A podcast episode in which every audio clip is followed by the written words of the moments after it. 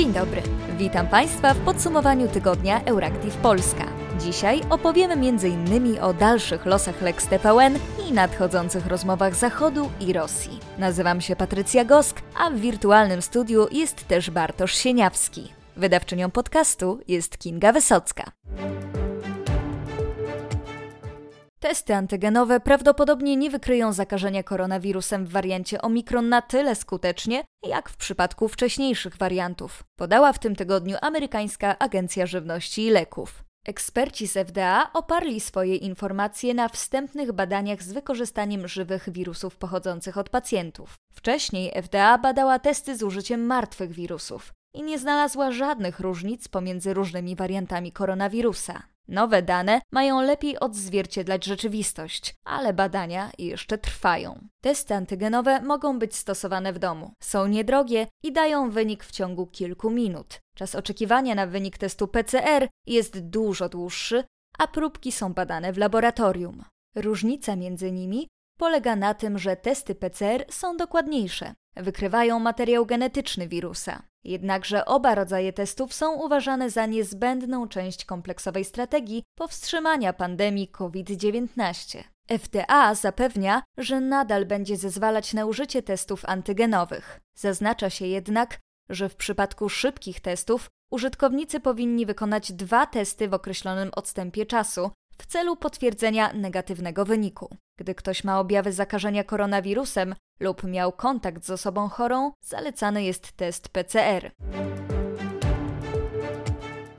10 najdroższych klęsk żywiołowych tego roku spowodowało szkody szacowane na 170 miliardów dolarów, o 20 miliardów więcej niż w 2020 roku. W 2021 roku spustoszenie wywołane przez COVID-19 rozprzestrzeniło się na całym świecie, powodując cierpienie, szczególnie w częściach świata pozbawionych dostępu do szczepionek i opieki zdrowotnej. Chociaż to pandemia COVID-19 zdominowała nagłówki gazet, ogromnym problemem pozostaje kryzys klimatyczny, który powoduje nie mniejsze szkody. Czytamy w raporcie Christian Aid, który został opublikowany w tym tygodniu. Christian Aid, brytyjska organizacja pozarządowa, w swojej analizie podkreśliła, że 10 najdroższych zjawisk pogodowych zabiło co najmniej 1075 osób, a kolejne 1,3 miliona zmusiło do zmiany miejsca zamieszkania. Po huraganie Ida w Stanach Zjednoczonych, który spowodował straty oszacowane przez Christian Aid na 65 miliardów dolarów, najdroższymi w skutkach okazały się powodzie w Niemczech i Belgii. Przyniosły one szkody ocenione na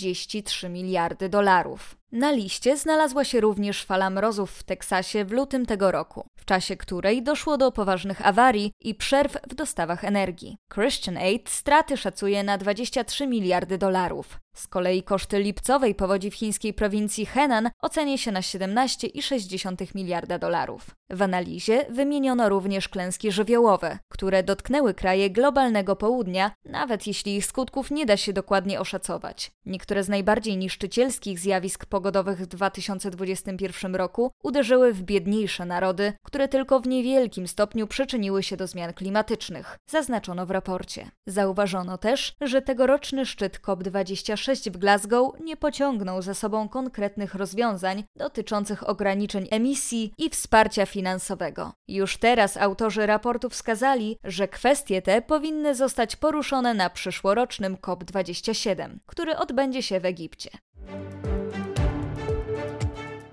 Aleksander Łukaszenka chce zmienić konstytucję. W tym tygodniu opublikowano projekt zmian w konstytucji, jakie miałyby zostać przyjęte w referendum zaplanowanym na luty. Pomysł ten pojawił się po ubiegłorocznych protestach, do których doszło po wyborach, powszechnie uznanych za sfałszowane. Według zaprezentowanego projektu, jednym z kluczowych organów władzy na Białorusi ma stać się ogólnobiałoruski zjazd ludowy. To organizowane co pięć lat wielkie zgromadzenie ponad 2,5 tysiąca delegatów reprezentujących zakłady pracy, podległe państwo, organizacje czy instytucje. Teoretycznie mają to być przedstawiciele zwykłych obywateli, jednak w rzeczywistości to wyselekcjonowani zwolennicy Łukaszenki. Zjazdy mają otrzymać formalne uprawnienie do zatwierdzania kierunku polityki wewnętrznej i zagranicznej oraz doktryny wojskowej państwa. Ponadto mają decydować o każdym wysłaniu białoruskiego wojsk za granicę, uznawać lub nie uznawać ważności wyborów, wprowadzać stan wyjątkowy czy wybierać sędziów sądu konstytucyjnego. Wśród proponowanych zmian są jednak i takie, które bezpośrednio dotyczą urzędu prezydenckiego. Maksymalna liczba kadencji prezydenckich zostałaby skrócona do dwóch. Liczyłyby one, tak jak dziś, pięć lat. Oznaczałoby to, gdyby reforma konstytucyjna została przyjęta, że Aleksander Łukaszenka rządziłby na Białorusi, zakładając, że zostanie uznany za zwycięzcę wszystkich wyborów, w jakich startuje, najdłużej do 2035 roku. Miałby już jednak wówczas 81 lat. Oprócz tego nowa konstytucja utrudniałaby objęcie urzędu prezydenckiego działaczom opozycji, bo nakładałaby obowiązek nieprzerwanego, stałego zamieszkiwania na Białorusi przez 20 lat przed objęciem urzędu. A wielu opozycjonistów miało lub ma właśnie epizod wymuszonej politycznie emigracji. Wśród proponowanych zmian w konstytucji znalazło się też wykreślenie obecnie figurujących w niej zapisów mówiących o tym, że Białoruś jest krajem wolnym od broni jądrowej, a także o neutralności kraju. Dopisany zaś zostałby ustęp mówiący o tym, że Białoruś wyklucza agresję wojskową wobec innych państw ze swojego terytorium. Projekt ma się teraz stać przedmiotem ogólnonarodowych konsultacji społecznych. Obywatele mogą zgłaszać do niego swoje uwagi drogą mailową lub za pomocą poczty. Waszyngton przeprowadzi w styczniu serię rozmów z Kremlem, w tym poprzez OBWE, której od początku 2022 roku będzie przewodniczyć Polska. Jak poinformował AFP rzecznik amerykańskiej Rady Bezpieczeństwa Narodowego, rozmowy z Moskwą mają odbyć się w drugim tygodniu stycznia. Potwierdził to wiceszef rosyjskiego MSZ Siergiej Ryabkow. Wcześniej, 7 i 30 grudnia, prezydenci USA i Rosji odbyli już rozmowy, odpowiednio w formie wideokonferencji i telefonicznie. Uważa się, że stanowiło to wstęp do dialogu, który rozpocznie się w przyszłym miesiącu. Jednocześnie we wtorek 28 grudnia z polskim ministrem spraw zagranicznych Zbigniewem Rałem rozmawiał telefonicznie amerykański sekretarz stanu Antony Blinken. Polski minister spraw zagranicznych poinformował po niej, że sekretarz Blinken powtórzył słowa prezydenta Bidena o zdecydowanej reakcji USA i sojuszników w przypadku rosyjskiej agresji na Ukrainę. If fact he invades Ukraine, there will be severe consequences.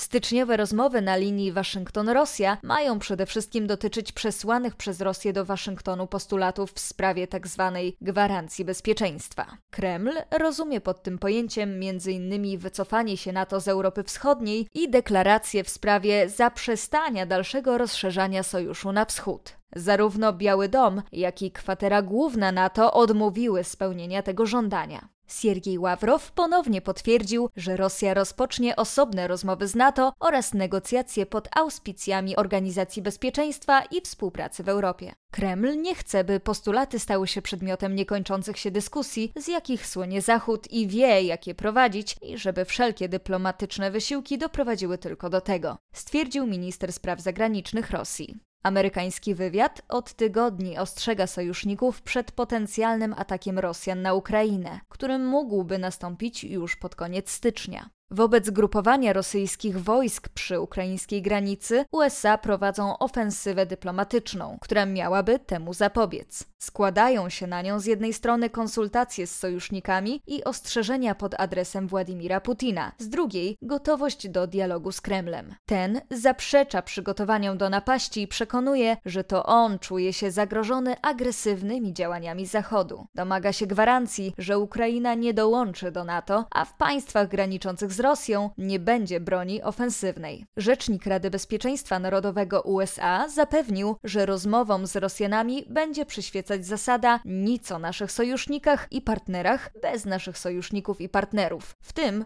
Ukrainy. Podejście prezydenta Bidena do sprawy Ukrainy jest jasne i konsekwentne. Należy zjednoczyć sojusz wokół dwóch kwestii: odstraszania i dyplomacji. Jesteśmy zjednoczeni jako sojusz, jeśli chodzi o konsekwencje, które poniosłaby Rosja, gdyby zaatakowała Ukrainę, ale również w naszej gotowości prowadzenia opartej na zasadach dyplomacji z Rosją, oświadczył rzecznik. Negocjacje USA-Rosja mają odbyć się 10 stycznia. Zostaną zorganizowane w ramach rozmów o bezpieczeństwie strategicznym zainicjowanych przez Bidena i Putina podczas spotkania w czerwcu tego roku w Genewie. Mają one służyć głównie kontroli zbrojeń, ale jak zaznaczył rzecznik, w obecnej sytuacji będą dotyczyć też Ukrainy. 12 stycznia planowana jest Rada NATO-Rosja, zaś 13 stycznia rozmowy Rosji i Organizacji Bezpieczeństwa i Współpracy w Europie. Ten ostatni format uwzględnia Ukrainę, która jest jednym z 57 członków OBWE, obok m.in. USA i Polski. Warszawa w 2022 roku obejmuje akurat rotacyjne przewodnictwo organizacji. Kreml nie ukrywa, że najchętniej negocjowałby sprawę Ukrainy i NATO z samym Waszyngtonem. Administracja Bidena wielokrotnie zapewniała jednak, że do tego nie dojdzie. A teraz Bartosz opowie o zawetowaniu przez prezydenta ustawy Lex TVN. Thank you. Prezydent Polski Andrzej Duda zawetował projekt tzw. Tak Lex TVN, mający na celu ograniczenie w Polsce nadawania mediów spoza Europy. Według wielu osób ustawa była wycelowana konkretnie w kanał informacyjny TVN24. Grupa TVN należy do amerykańskiego koncernu Discovery. Tydzień przed świętami Sejm ku powszechnemu zaskoczeniu przy powrócił do pomysłu Lex TVN. Odrzucono senackie weto w sprawie tego projektu, który szybko trafił na biurko prezydenta. Widzowie TVN-u wyszli na ulicę. Wielotysięczne protesty odbyły się w wielu miejscowościach. Mimo, zdawać by się mogło, pewnego zwycięstwa Zjednoczonej Prawicy, która postulowała projekt Lex TVN, do triumfu koalicji nie doszło. Andrzej Duda zawetował projekt nowelizacji ustawy o radiofonii i telewizji. Według niego na jego decyzję wpływ miało kilka spraw, to jest kwestia dotrzymywania umów, lojalności, dobrej współpracy z sojusznikami, wolności gospodarczej, poszanowania prawa własności, praw słusznie nabytych i wolności słowa, a także obawa o kolejną polityczną awanturę. O swojej decyzji prezydent mówił tak. Żeby zrobić to dobrze, żeby zrobić to w sposób uporządkowany, bez wrzutek,